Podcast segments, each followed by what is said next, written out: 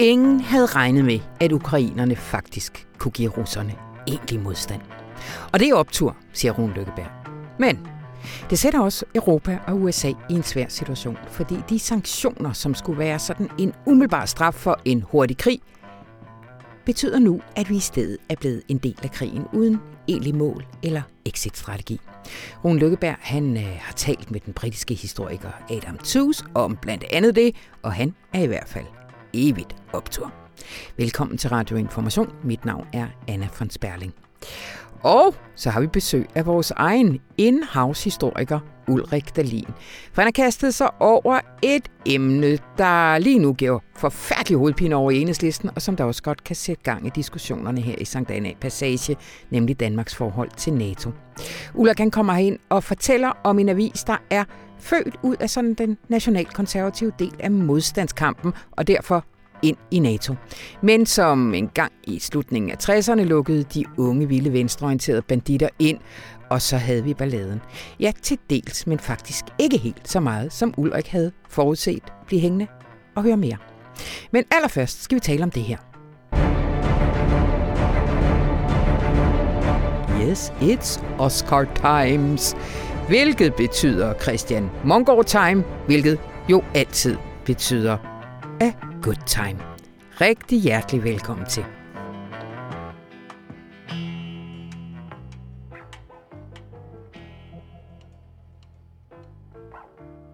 Hej Christian Monggaard.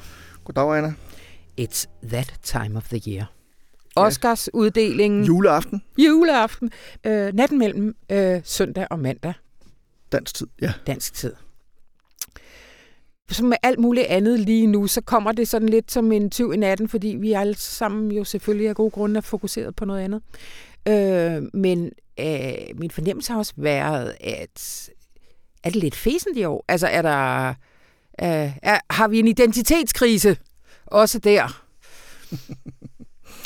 Det synes jeg jo, vi har. Øh, altså det interessante er jo, at Oscar-prisen, Oscar-akademiet eller det hedder The Academy of Motion Picture Arts and Sciences, mm. som Oscar-akademiet retteligt hedder, øhm, har jo haft en krise igennem de seneste, ja faktisk en hel del år, og ikke mindst dengang der var hele den her bevægelse omkring Oscars So White. Mm. Altså der var stort set ikke nogen sorte skuespillere, instruktører, whatever, som blev, overhovedet blev nomineret, og N C vandt noget. Og det, der så er sket siden den bevægelse sådan for alvor ramte verden, og det har jo været lige...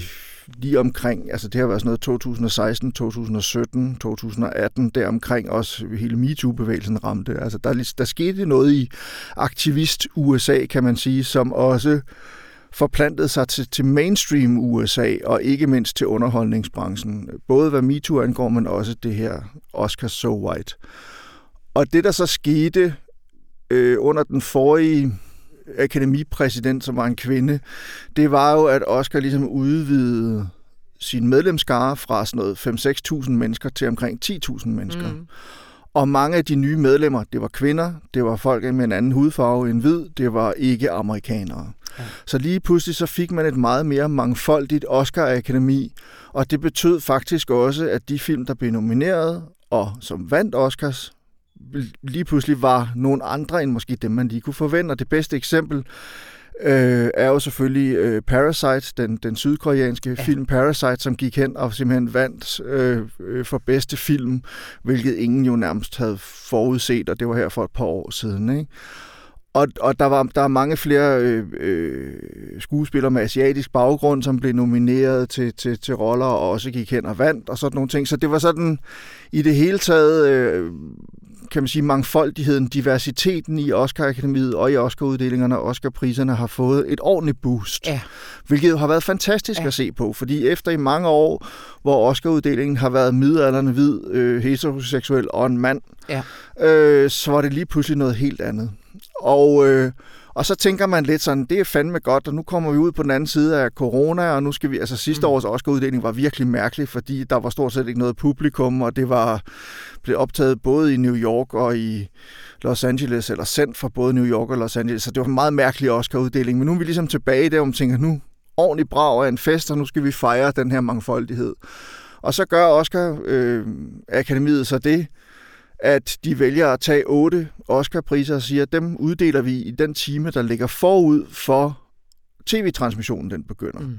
Og tv-transmissionen, skal man forstå, er ligesom det store clue i Oscar-uddelingen. Uden tv-transmission, ingen Oscar-uddeling. Nej, nej. Der er så mange annoncekroner, og vi snakker altså annoncemillioner, og vi snakker dollars, ja. øh, i den her Oscar-uddeling. Og... Øh, Og derfor er, det, altså derfor er den simpelthen vigtig og fundamental for, at, at, at uddelingen overhovedet kan finde sted.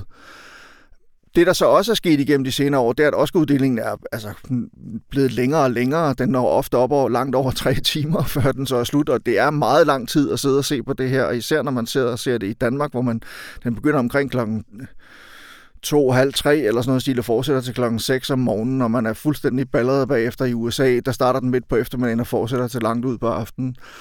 Øhm, men den har også haft en seertalskrise. Hmm. Altså der i de senere år er seertallet simpelthen faldet meget, meget drastisk, og jeg mener om, jeg har ikke nogen konkrete tal lige nu og her, men vi snakker mange millioner hmm. mennesker, der ligesom er faldet fra og ikke gider at se det her længere, og det her både, det kan have noget med længden at gøre, det kan også have noget at gøre med, at folks opmærksomhed er andre steder, og det her med at fejre filmpriser i en tid, hvor så meget interesse samler sig om tv, det kan også have noget mm. med sagen at gøre.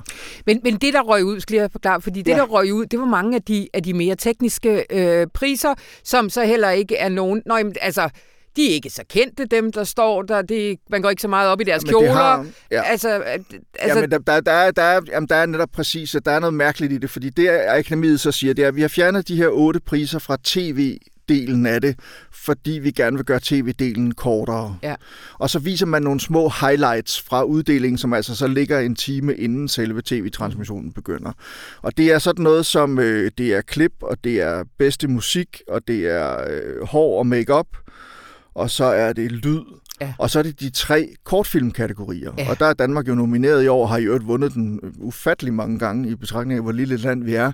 Så Martin Strange-Hansen, når han går på scenen, hvis han nu skulle gå hen og vinde på søndag, så får vi ham muligvis ikke at se. Muligvis ja. gør vi alligevel, jeg ved det ikke. Men altså... Øh, men, men det er rigtigt, altså det, det, er de, det er nogle kategorier, hvor der ikke er lige så mange stjerner ja. på scenen, og heller ikke på den, som heller ikke springer lige så mange stjerner på den røde løber, som nogle af de andre priser, som skuespillere, som instruktører osv. Så, så det har også noget med det at gøre. Det er der nok ikke nogen tvivl om. Vi skal sikre, at de unge mennesker også gider at se Oscar-uddelingen. Ja, men kritikken er jo, at det så er, altså vi er inde ved kernen af selve filmhåndværket, der så vel har været noget af det, man kunne sige, Oscars har stået for. At det ryger ligesom ud med badevandet i en...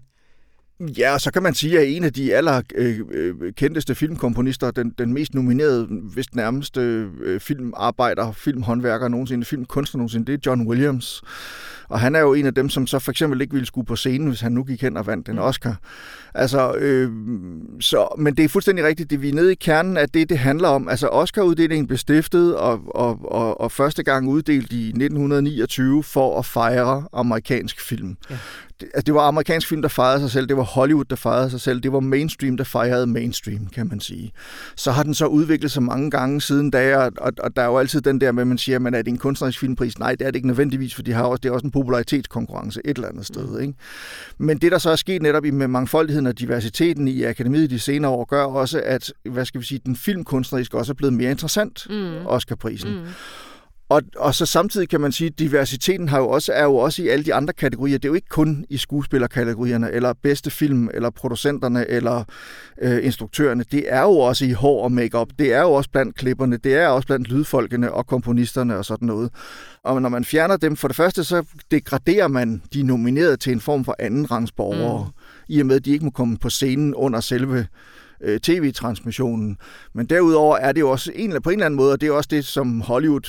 Det i store dele af Hollywood virkelig har protesteret over, det er, at, at det bliver en ringeagtelse af det filmiske håndværk, ja. simpelthen. Og alt det, der skal fejres, det offrer man nu, fordi man er bange for at skubbe endnu flere seere fra sig. Ikke for at ringeagte det filmiske håndværk, men vi skal videre, Monggaard. Ja. Fordi vi skal nå en del.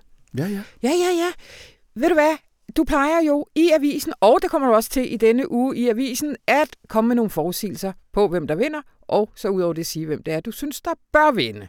Skal vi ikke lige tage dem hurtigt? Og så, altså, vi kommer også lidt til at modsige os selv, ikke? Fordi det bliver jo altså ikke i hård make-up og klip, vi kommer til at, øh, at fremhæve nu. Nej. Nej. Altså, godt. Må, vi... må, må jeg tage ja. de danske først? Ja, det må du gerne. Fordi der er jo faktisk mulighed for fem danske Oscars. Ja, det er vildt. I år. Jonas Poher Rasmussens Flugt, fantastisk dokumentarfilm, animeret dokumentarfilm, er jo nomineret i tre kategorier, hvilket er helt vildt i sig selv. Bedste udenlandske film, bedste animerede film og bedste dokumentarfilm. Og man kan sige, at dokumentarfilm og udenlandske film, det er ikke så overraskende, men at den er nomineret som bedste animerede film, eller animationsfilm, det er ret vildt. Den er op mod Pixar og Disney. Ja. Og hvis der er nogen retfærdighed i verden, så burde den vinde. Det gør den formentlig ikke, vil jeg sige. Jeg tror, den er for seriøs eller for voldsom i den kategori. Men den kunne godt gå hen og vinde. Bedste udenlandske film, den kunne faktisk også godt gå hen og vinde i dokumentarfilmkategorien. Altså selvom... er det ikke her, nu kommer jeg til at afbryde dem, ikke her, ja. at virkeligheden godt kan snige sig lidt ind i Oscar-akademiet, altså i forhold til, hvad der sker i Ukraine lige nu, at der er også en, en seriøsitet og et fokus på for eksempel flygtningeproblematikker, som... Altså, ja, jo, det kan du sige, men nu skal vi tænke på, at jeg vil tro, at stemmerne er blevet afleveret før krigen okay. i Ukraine begyndte. Yes. Men du har ret, det vil se godt ud. Yeah. Det vil se mærkeligt ud, hvis de giver den til Summer of Love, som ellers er en fantastisk film om en musikfestival i tresserne og sådan noget yeah. i, i Harlem, lavet af Questlove. Øh, men... Ja, altså, og så spørgsmålet er så bare om, altså jeg, jeg er ikke sikker på, at, at, at den går hen og vinder af de grunde, netop fordi, at jeg tror, stemmerne skulle afleveres inden krigen i, i Ukraine begyndte, eller det skulle de.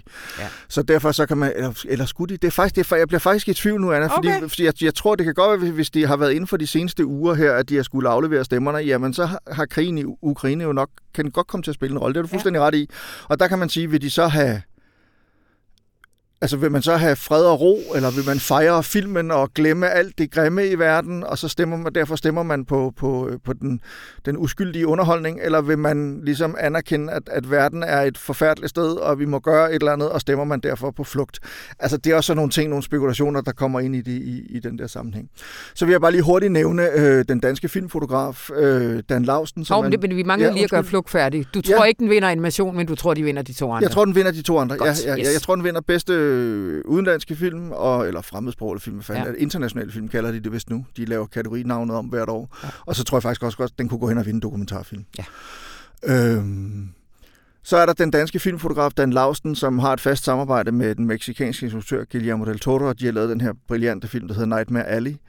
Og, øh, og de billeder, øh, altså vi havde et stort interview med Dan Laustsen her i avisen, hvor han fortalte om arbejdet på, på film og sådan noget, men de der billeder til den film, de er helt fantastiske. Altså, og han har været nomineret før og sådan nogle ting, og har, har tabt til nogle andre store mestre og sådan noget. Men altså, jeg vil, på den ene side vil jeg, på den ene side vil jeg sige, det er en ufattelig flot film, og det er en brilliant film, ikke mindst billedmæssigt og visuelt. Øh, samtidig så er der også Dan Laustens tur. Ja. Altså... Han har ligesom været i det her game i så mange år og lavet så mange brillante ting, så nu han har fortjent det. Det er også ham, der fotograferer John Wick-filmen og sådan noget. Altså, han, han er virkelig dygtig. Mm. Han har fotograferet en masse Ole Borndals film også, så, så kan man mene om det, hvad man vil. Men altså, i hvert fald mange af de ting, han laver i U S A, er helt virkelig, virkelig ja. flotte. Og så kan man sige, Borndals film er også virkelig flotte. Så er de måske ikke altid lige gode. Det er sådan noget. Videre, Monggaard. Nej, jeg snakker, snakker mere om Borndal. Og så er der den sidste, det er så Martin Strange-Hansen, som jeg har nævnt, øh, som er nomineret med, for sin øh, live-action-kortfilm, der hedder On My Mind. Og der har vi jo en ret god track record, både for at blive nomineret, men også for at vinde mm. rent faktisk. Martin vandt en... har vundet før øh, en Oscar. Hvis han vinder igen i år, vil det jo være utrolig flot, øh, må man sige. Øh, ja. Og, og øh, ja, det er jo sådan de danske film. Ja. Ved du hvad, lige fordi jeg har, jeg har endnu en ting, vi skal tale om, så vil ja. du ikke lige tage, hvem tror, hvad tror du vinder øh, bedste film? Åh, oh, det er et godt film, godt, godt film, godt spørgsmål, Anna. Det er sådan en af dem, altså det, det der jo er med det, det er, at der er jo, øh, jeg kan sgu ikke huske, hvor mange har de, de, de kan nominere op til ti film, og det har de vist også, en, to, tre, fire, fem, seks, syv, otte, ni, ti, de har nomineret ti film ja. i år. Og det er meget svært. Altså, det kunne være Nightmare Alley, det kunne være The Power of the Dog af Jane, Can- Jane mm. Campion, det kunne være Spielbergs West Side Story. Jeg må sige... Okay, mit hjerte, det siger West Side Story. Ja, yeah, og det synes du også vil være okay. Det synes jeg også vil være okay. Altså, Spielberg, han har fortjent det, at den ene alder af seksoghalvfjerds, tror jeg, der laver han en af sine bedste film nogensinde. Og så er det en musical, og den kan bare det hele. Altså, så. Apropos eskapisme i en svær tid. Ja, ja, netop. Og så, ja, ja, ja. Men den handler jo så også om racisme, og den handler jo true, også true. om bandekrige i, øh, i New York i halvtredserne, og ja. om slum, og om de hvide mod de brune, og ja. sådan nogle ja. ting. Jamen, det er rigtigt. Den har, det er den, den har noget af det, men... Et kinderæg. Hvad med bedste instruktør? Øh, jamen, der, der mener jeg jo, at de to kategorier burde hænge sammen. Det gør de sjældent, men det mener jeg så, hvis, hvis, hvis West Side Story vinder for bedste film, så skal Spielberg også have som instruktør. Godt. Altså de to ting, de, de kan ikke skilles ad, efter min mening. Det gør de alligevel til Oscar-uddelingen. Det plejer de at skide på, men, men det synes jeg er forkert. Ja. Vi har ikke tid til de mandlige og de kvindelige hovedroller. I må læse Dagbladet Information på lørdag. Øh, lige her til sidst, øh, hvad tror du, vi kan vente af showet? Fordi apropos diversitet og repræsentation og alt det der, så er det simpelthen en trio i år. Tre kvinder. Øh, og to af dem sorte. Øh, to af dem sorte kvinder, ja. Wanda Sykes, Regina Hall og, og Amy Schumer. Øh, tre komikere. Altså, det, det har faktisk nogle gange, det har jo vist sig at virke ret godt med de her par ofte. Altså, især hvis de sådan kan stå og, og lave lidt banter imellem sig, altså stå sådan og spille lidt op af hinanden, ja. og, og lave lidt sjov og ballade, og, og, og så drille hinanden og sådan nogle ting, og drille publikum ikke mindst. Og det er jo sådan det der med at finde den der balance mellem, det er en fest, vi skal have det sjovt, men man må også gerne stikke lidt til publikum og stikke lidt til Hollywood. Og der er virkelig meget at stikke til i år. Og mon ikke de også faktisk kunne finde på fra scenen at kommentere det her med de otte priser, der ikke bliver uddelt og sådan noget. Altså jeg, jeg tror... Man jeg har, tror all bets are off. Man har sluppet noget vildt løs på scenen måske. Jamen det tror jeg. Altså selvfølgelig er det stadig Oscar-akademiet, der står som de øverste ansvarlige for det, og der er en producer på det og sådan nogle ting. Men altså jeg tror ikke på, at Amy Schumer, Wanda Sykes og Regina Hall, de som sådan lader sig styre i en bestemt retning, hvis der også er et eller andet sjov og ballader, noget skævt og noget skarpt, de har lyst til. Det vil vi glæde os til. Øh, Christian Monggaard, det kan være, at vi kan evaluere på den anden side af det. Yes. Tak. Hej. Hej.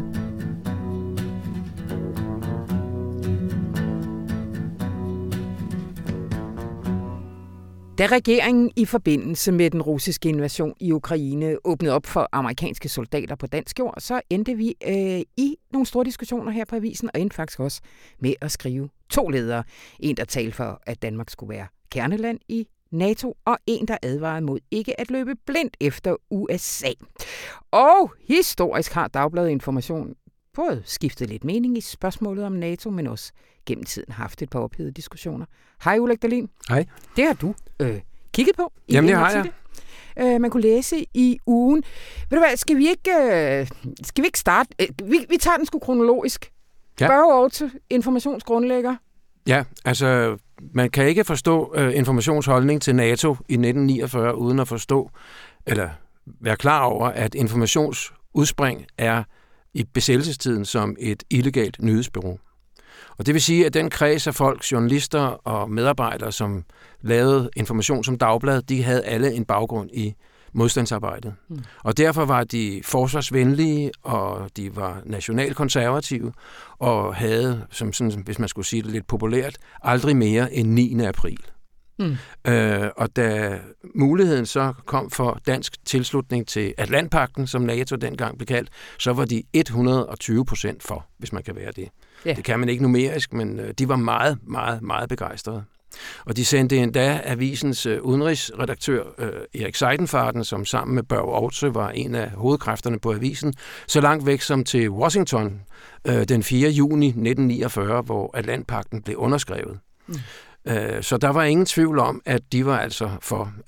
De skrev også begejstret om, jeg kan lige se, om jeg kan finde det, at med larmende voldsomhed er det atlantiske forår slået ind over Nordens kyster, den dag, hvor lovforslaget blev fremlagt om dansk tilslutning. Mm. Hvor var der ellers øh, mulighed for at lægge sig i den offentlige opinion øh, i diskussionerne omkring Atlantpagten?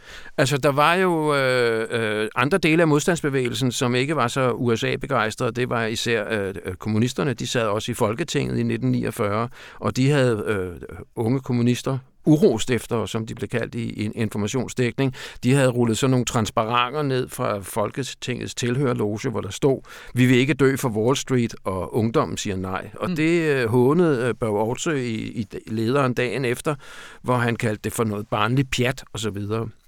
Og den her meget positive holdning, som Information altså havde til NATO, den delte den jo også med, med de fleste partier. Kun kommunisterne var sådan set imod dengang, ikke? Altså radikale, som ellers var sådan et pacifistisk parti, gik også med at gå med øh, i, i NATO.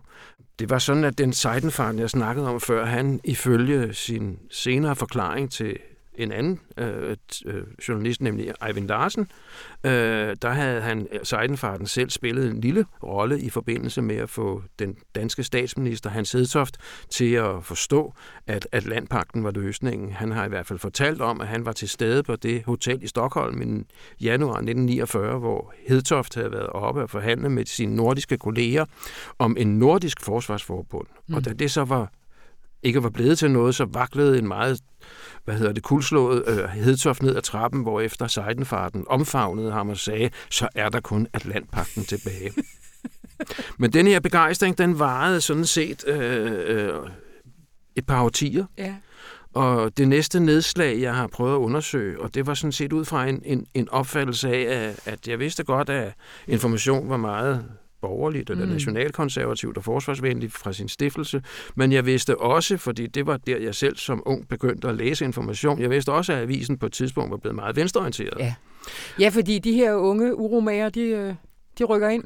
Jeg ved ikke, om det var præcis de der øh, kommunistiske urostifter fra nitten niogfyrre. De havde jo selv været lidt halvgamle senere hen. Men ungdommen siger nej. Altså, der rykkede en ny, en ny generation ind på Information. Og, og, den, og det har vi jo talt om før her, at, øh, at der havde øh, øh, Otto jo sådan en ret radikal holdning til, at ungdommen har ret. Ja. Altså, han ville gerne, ifølge hvad Knud Vilby, som så øh, startede i nitten syvogtres øh, på avisen, han kom fra Ekstrabladet, hvor han havde skrevet om øh, boligproblemer og bolighajer. Der, der var, kom sådan en bekymring blandt øh, Informations ældre læsere, kan man sige, at øh, nu var avisen ved at blive for venstreorienteret. Ja. Og Lasse Ellegaard, som også kom øh, i slutningen af tresserne, øh, og som også, ligesom Vilby og Ejvind Larsen jo senere hen ind som chefredaktør, øh, han forklarede også, at der i otteogtres niogtres havde været decideret sådan en diskussion om, hvorvidt Information skulle erklære sig som en venstreorienteret avis. Mm-hmm. Men selvom de her ældre læsere altså var forfærdet over avisens venstredrejning, så ifølge Vilby så fastholdt Outze, altså avisens stifter og grundlægger, at øh, avisen skulle være der, hvor de unge var. Yeah. Og det betød så, at øh, når, man, når holdningen kom til NATO, at øh, så havde de unge svært ved at forstå, hvorfor at forsvaret for den frie verden, at det skulle ske i forhold til, at man slog uskyldige civile ihjel, overhældte dem med napalm i, i, i Vietnam, og hvorfor at man indirekte som NATO-medlem skulle være med til at støtte øh, Salazar-diktaturet i Portugal og deres øh, kolonikrige i, øh, i Afrika, mm. det vil sige de portugisiske kolonier, især Mozambique og Angola. Øh, og øh, der var Outzes holdning altså selv den, at han øh, på et tidspunkt i juni treoghalvfjerds, øh, der kom han med sådan et skriftemål, hvor han øh, ligesom gjorde op med den meget positive holdning, han selv havde haft til NATO. Og det hang igen sammen med, ifølge hvad, hvad han skrev, øh, U S A's krig i Vietnam. Ja. Ifølge Ejvind Larsen, som øh, jo var meget tæt på Børge Outze, og altså havde været på avisen fra nitten femoghalvtreds, øh, så var han i gang med et kæmpe selvopgør, Børge Outze, fordi mm. hans verdensbillede sluttede, styrtede sammen. Og det var ifølge Larsen der, der var det sket i, allerede i nitten enoghalvfjerds i forbindelse med det, man kendte som Pentagon-rapporten, som var sådan en højst fortrolig rapport, som var udarbejdet i det amerikanske forsvarsministerium. Og øh, den viste altså, da den blev offentliggjort øh, af New York Times i nitten enoghalvfjerds, at øh, U S A var kommet med i Vietnamkrigen på en løgn. Yeah. Og øh, det, ifølge Larsen, Ejvind Larsen, så gjorde det meget stort indtryk på Outze. Og han skrev også selv en leder i nitten enoghalvfjerds i juni om, at øh, det naturlige spørgsmål må være nu til U S A, om man stadigvæk lyver. Og han skrev, at hvad det hedder, der var kommet en kløft af forståelse. Eller der var... Nå, hvad fanden er det, han skriver? Skal jeg lige finde det? Wow. Øh. Pålidelighedskløften i U S A, som mm-hmm. han skrev, var nu blevet til en afgrund. Ja. Men det var så i, det var i enoghalvfjerds, det er i treoghalvfjerds, han skriver det her store... Øh Ja, det er to, en erklæring, hvad nej, det er, to kronik, det er to kronikker, som han så giver øh, en lidt op, opsigtsvækkende overskrift, nemlig skriftemål efter mangen en prædiken. Det er interessant, han gør det ikke på lederplads. Altså, han, han gør det uden for lederen, så siger han, nu bliver jeg nødt til at... Men det tror jeg hænger sammen med, at de er relativt lange, ja. Og det, det tror jeg også, de havde den her fælles overskrift. Og det han så gør, det er, at han i den første, der forklarer han, hvorfor at hans generation, og altså... At medarbejdere på avisen, hvorfor at de var så NATO-begejstrede. Og det var fordi, at det, NATO var løsningen. NATO var redningen, og det var den naturlige udvikling efter krigen. Og han skrev om, at, at det var jo fordi, at mange af os i nitten fyrre havde lært, at det ikke er godt for et land at være alene. Mm. Og endelig skrev han også, og det synes jeg noget, så sådan gør lidt indtryk, at det kom, at øh, dem, der var på i modstandsbevægelsen, de havde komplekser over for de nationer, der havde befriet os. Og de havde, altså de her pågældende nationer, de havde lidt helt anderledes end danskerne. Mm. Og kunne vi tillade os at leve videre på en fribillet? Mm. Og øh, det var altså baggrunden for, at de i niogfyrre var så øh, et hundrede og tyve procent tilhængere af NATO, som jeg sagde. Ikke? Mm. Og den her NATO-begejstring havde også varet væk, selvom Vesttyskland jo på et tidspunkt skiftede status fra at være et besat land til at være et allieret i NATO. Så var det altså først Vietnamkrigen ifølge Outze, som gjorde, at han og en masse, masse andre, og især mange unge, altså skiftede syn på U S A's betydning ja. på Danmark. Ja. Men øh, kan du ikke lige, du har, kan du ikke lige læse lidt op, altså hvad, hvad er det, han siger i, i sin kronik om, hvor, hvordan han ser på, på NATO øh, der i treoghalvfjerds? Ja, han siger, øh, altså, det, nu har jeg kun taget et lille øh, ja, ja. citat med, men det kan jeg da godt læse op, ikke? Altså, han spørger, han spørger øh, i en længere gennemgang af øh, alle de fortrædeligheder, der så er kommet, ikke? Altså, hvordan kan man stole på en allieret, der behandler sine venner, som amerikanske tropper behandlede beboerne i My Lai? Og for dem, der ikke var unge under Vietnamkrigen, og det er jo trods alt et flertal af befolkningen, så kan man så oplyse, at My Lai var en landsby. En vietnamesisk landsby, hvor øh, amerikanske soldater i nitten otteogtres øh, omringede byen, og så skød de dem ned om tre til fem hundrede gamle og kvinder mm. og børn. Og der var nogle fuldstændig forfærdelige billeder af sådan en bugtet vej ind, kan jeg huske, hvor der bare lå lig i grøfter og i stakker og sådan noget mm. der. Og det mindede jo fuldstændig, det mindede jo fuldstændig øh, om det, som øh, man har set nazisterne gøre mm. under anden verdenskrig. Med forskellige byer, både i Frankrig og i, i Polen. Mm. Øh, så det er klart, sådan noget gør, gør indtryk på en mand som Børge Outze. Og ja. derfor var han så, ifølge hvad de her selv siger, der var de så ikke, så var det ikke så meget tvivl om, at øh, information skulle være der, hvor ungdommen var. Og mm. i slutningen af tresserne... Og til hver tid stod til rådighed for ja. ungdommen. Ja. Og i slutningen af tresserne og starten af halvfjerdserne, der var ungdommen relativt venstreorienteret. Og i hvert fald var mange af dem, der kom og blev medarbejdere og journalister på Information, de var venstreorienterede. Og derfor også relativt NATO-skeptiske, men du sagde lige før vi tændte mikrofonen, at det alligevel er kommet bag på dig. Øh, øh, du havde en anden tese, da du ja, begyndte. Jamen, det er rigtigt. Jeg havde sådan set en, en, en sådan fortælleteknisk en meget sjov bue gående fra, at man gik fra at være øh, hundrede procent NATO-begejstret til at være hundrede procent NATO-negative. Ja. Øh, og det var ikke rigtigt, øh, fordi det viste sig, at... Øh, at selvom man var kritiske over for NATO meget mere, end man havde, tidligere havde været, også åbent i spalterne, øh, så og var... også meget mere, end vi er i dag. Ja, øh, så øh, var man ikke... Man, man, der, ja, det er ikke muligt for mig... Jeg har heller ikke altså, læst samtlige årsaviser igennem, selvfølgelig, men øh, der er ingen, der kan pege på, altså de her tidligere øh, kolleger, der er ingen, der kan pege på, at avisen på et tidspunkt skulle have skrevet en "Nu skal Danmark ud af NATO-leder". Okay. Og heller ikke i juni nitten treoghalvfjerds, hvor København var vært for et NATO-udenrigsministermøde. Øh, det er det, som man måske har hørt og læst om i forbindelse med en teatergruppe, der hedder Solvognen, mm. og de lavede, havde forklædt sig som NATO-soldater og lavede sådan en ret flot aktion, som også blev udførligt beskrevet. Det er faktisk meget sjovt referat. I Information, øh, så besatte de øh, radiohuset, blandt andet, ikke? Og lød som om, at det var NATO, der havde overtaget kontrollen med Danmarks Radio. Men heller ikke i den forbindelse har avisen altså skrevet, en, en Danmark skal ud af NATO-leder. Det tætteste, man kommer, er en... Øh, så vidt jeg kunne finde ud af, at en leder fra ham der, Knud Vilby, vi snakkede om før, ja. der kom fra Ekstrabladet og skrev om bolighajer, at han med henvisning til, til Portugals kolonikrig i Afrika sagde, at, øh, at øh, det er trist, at man end ikke overvejer en diskussion om fortsat NATO-medlemskab for Portugal eller for Danmark. Altså, at det er det højeste, Danmark, vi har svinget os op til. Ja, at Dan, hvis Danmark skal være medlem af NATO, så skal Portugal ikke være det. Eller hvis Portugal skal være medlem af NATO, så skal Danmark måske heller ikke være det. Og, altså det eneste, man ligesom siger, det er, at man ikke overvejer en diskussion. En ja. diskussion er jo ikke det samme som en beslutning. Ja. Og når man så i dag spørger Vilby, hvad, hvordan opfattede du det, du skrev der? Ikke? Så siger han, for det første, det er jo en meget fornuftig leder, synes han.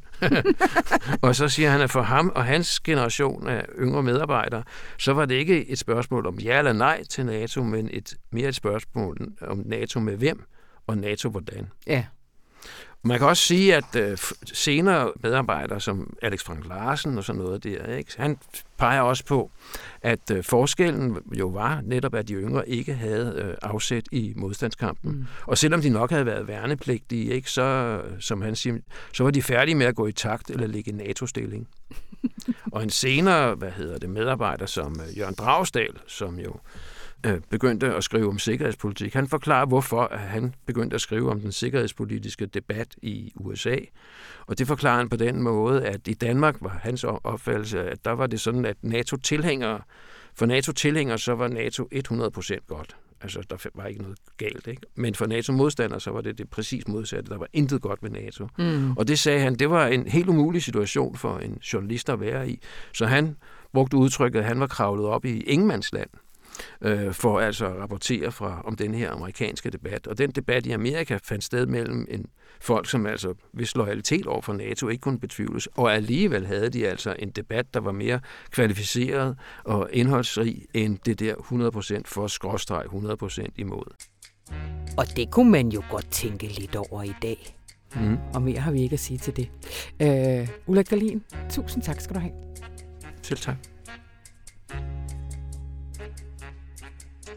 Nå, nu øh, havde jeg slukket mikrofonerne, og, øh, og synes vi var færdige med det her. Og så er det så sådan, at med i studiet her, sammen med mig og Ulrik, der er der Freja, som går i ottende I ottende klasse på Islands Brygge Skole. Islands Brygge Skole, som er skolepraktikant. Og gjorde mig helt flov, fordi at jeg tænker, at jeg er sådan en journalist, som, som afbryder, når den, jeg interviewer, bliver for indforstået eller et eller andet. Men, men måtte jo anerkende mig, Ulla, gerne nogle gamle røvhuller, fordi da vi så var vej ud af døren, stiller Freja et spørgsmål, og det synes jeg faktisk, at Freja skal have lov til at stille Ulrik nu. Jamen, jeg spurgte bare, øh, hvorfor Danmark ikke ville være med, øh, hvis Portugal også var med i NATO. Ja, og svaret her er, Freja, at øh, dengang var Portugal et militært diktatur under en person, der hed Salazar. Og det havde det faktisk været siden anden verdenskrig. Og øh, frem til fireoghalvfjerds havde Portugal tre kolonier i Afrika, hvor øh, de altså holdt den afrikanske befolkning i et jerngreb. Og det var Angola, og det var Mozambique nede i det sydlige Afrika, og så var det Guinea-Bissau og Kap Verde i Vestafrika, altså ud mod øh, Atlanterhavet. Øh, og øh, Det gjorde så, at når Portugal var medlem af NATO, og Danmark var medlem af NATO, så var deres synspunkt, altså Knud Vilby og andres, det var, at så var Danmark indirekte med til at støtte øh, denne her øh, krig. Der, jeg kan lige læse et virkelig godt citat op for ham, ikke? Øh, fra denne her leder, han skrev øh, Knud Vilby i juni treoghalvfjerds. I dag er Danmark et positivt og loyalt medlem af en forsvarsalliance, der giver indirekte støtte til overgreb og massakre mod undertrykte befolkninger efter en recept, der ikke lader undertrykkelserne af oprør i Ungarn og Tjekkoslovakiet noget efter. Og her henviste, og nu skal det jo ikke blive en historietime det her, men her henviste Knud Vilby altså til øh, en, en russisk invasion i Ungarn i nitten seksoghalvtreds og en russisk invasion af Tjekkoslovakiet i nitten otteogtres. Og det var jo noget af det, som NATO skulle være med til at beskytte os mod. Og så var Knud Vilbys argumentation altså, at hvad nytter det, når vi er i, i alliance med et land som Portugal, som bruger den samme brutale undertrykkelse i sine afrikanske kolonier. I nitten fireoghalvfjerds tog øh, officererne så magten øh, i Portugal. Du må bare stoppe ham, Freja. Under den såkaldte Nelligerevolution, hvor mange venstreorienterede i Vesteuropa på et tidspunkt oplevede som helt fantastisk. Fik du svar på dit spørgsmål? Det gjorde jeg. Tak skal du have. Ulrik Dahlin og Freja Mikkelsen. Mikkelsen! Undskyld.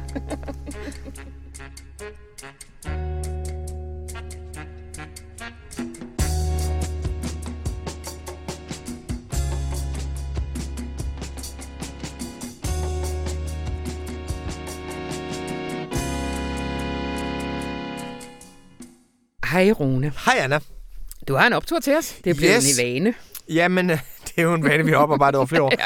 Nej, men øh, jeg har talt med øh, vores gode ven, øh, Adam Tooze, som mm-hmm. jo bliver en mere og mere integreret del af Dagbladet Information, ligesom øh, forskellige andre. Og Adam Tooze er øh, en britisk historiker, han har en speciel historie. Han er englænder, men han er født og opvokset i Tyskland. Mm-hmm. Så han studerede i øh, Storbritannien, er tilbage og studerer på Freja Universitet, som jo lidt af sted, vi to godt kunne have studeret, hvis vi var sådan nogen, der studerer.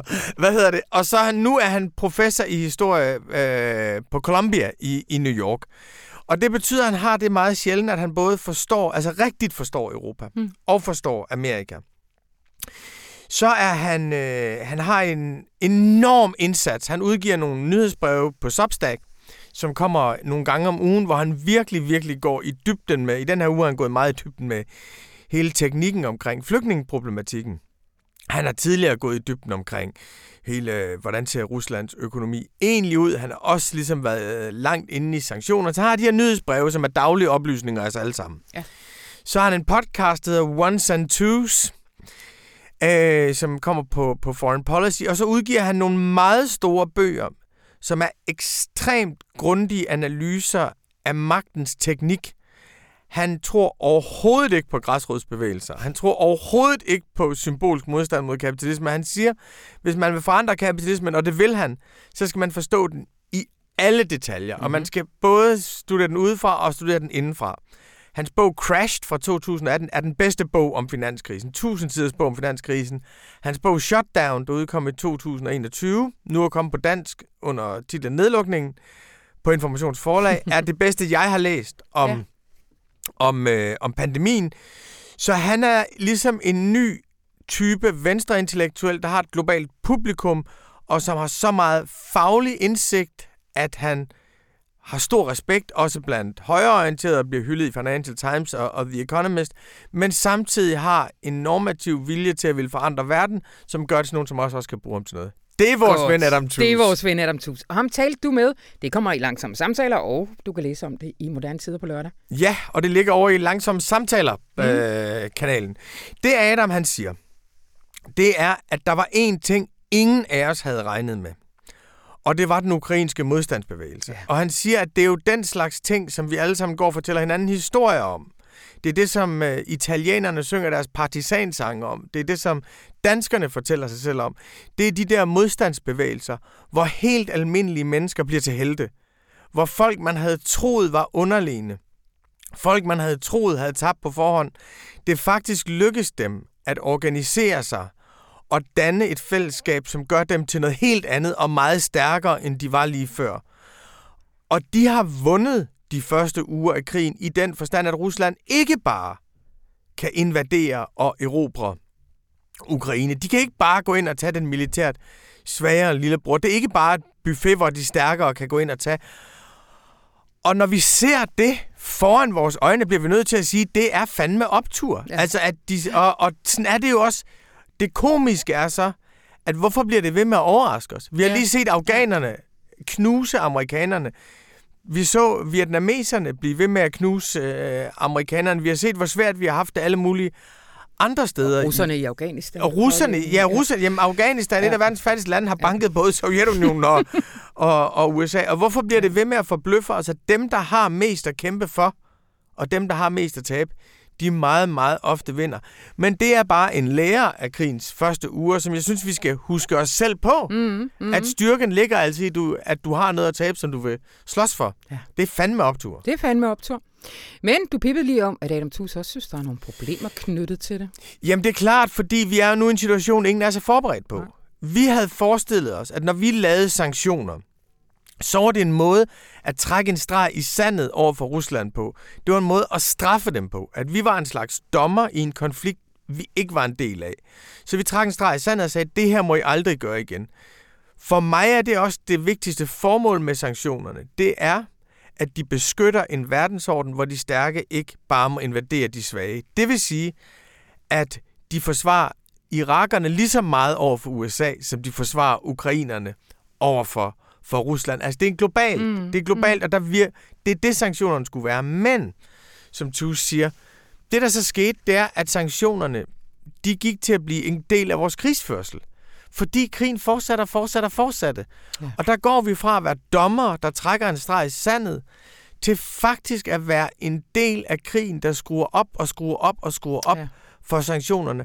Og så er det ikke længere en straf, vi gør for at stoppe volden, så er det noget, vi gør for at knuse de andre. Ja. Og det der enorme angreb på den russiske centralbank, det betyder jo, at du faktisk ødelægger rublen.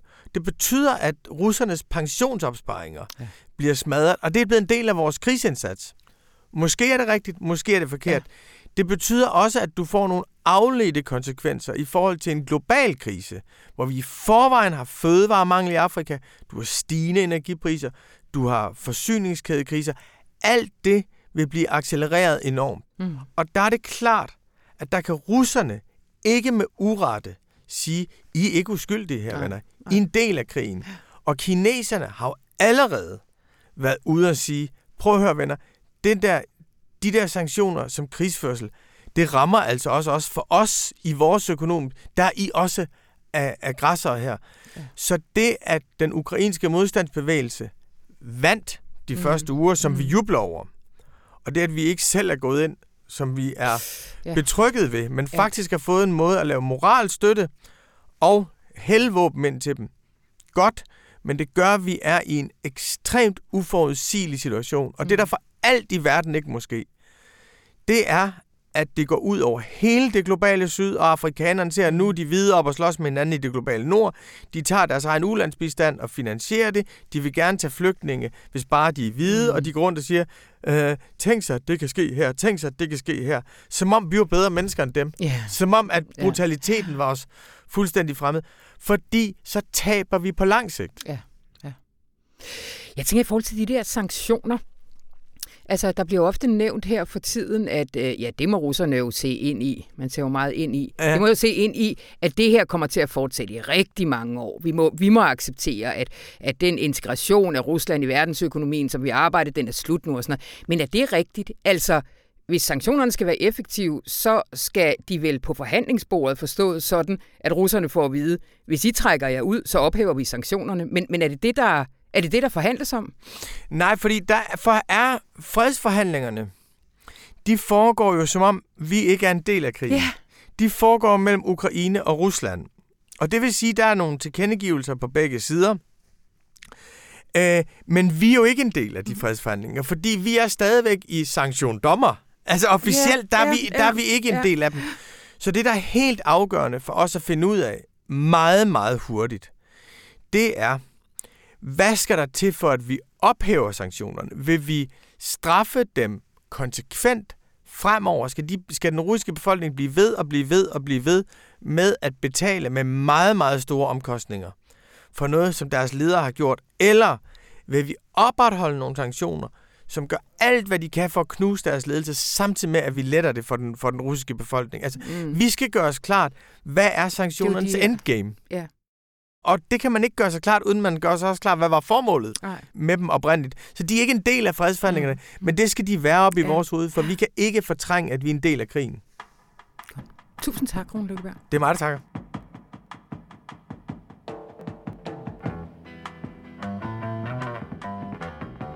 Og som Rune lige kort kom ind på, så er Adam Toozes nyeste bog, som på dansk har fået titlen Nedlukket. Hvordan corona rystede verdensøkonomien.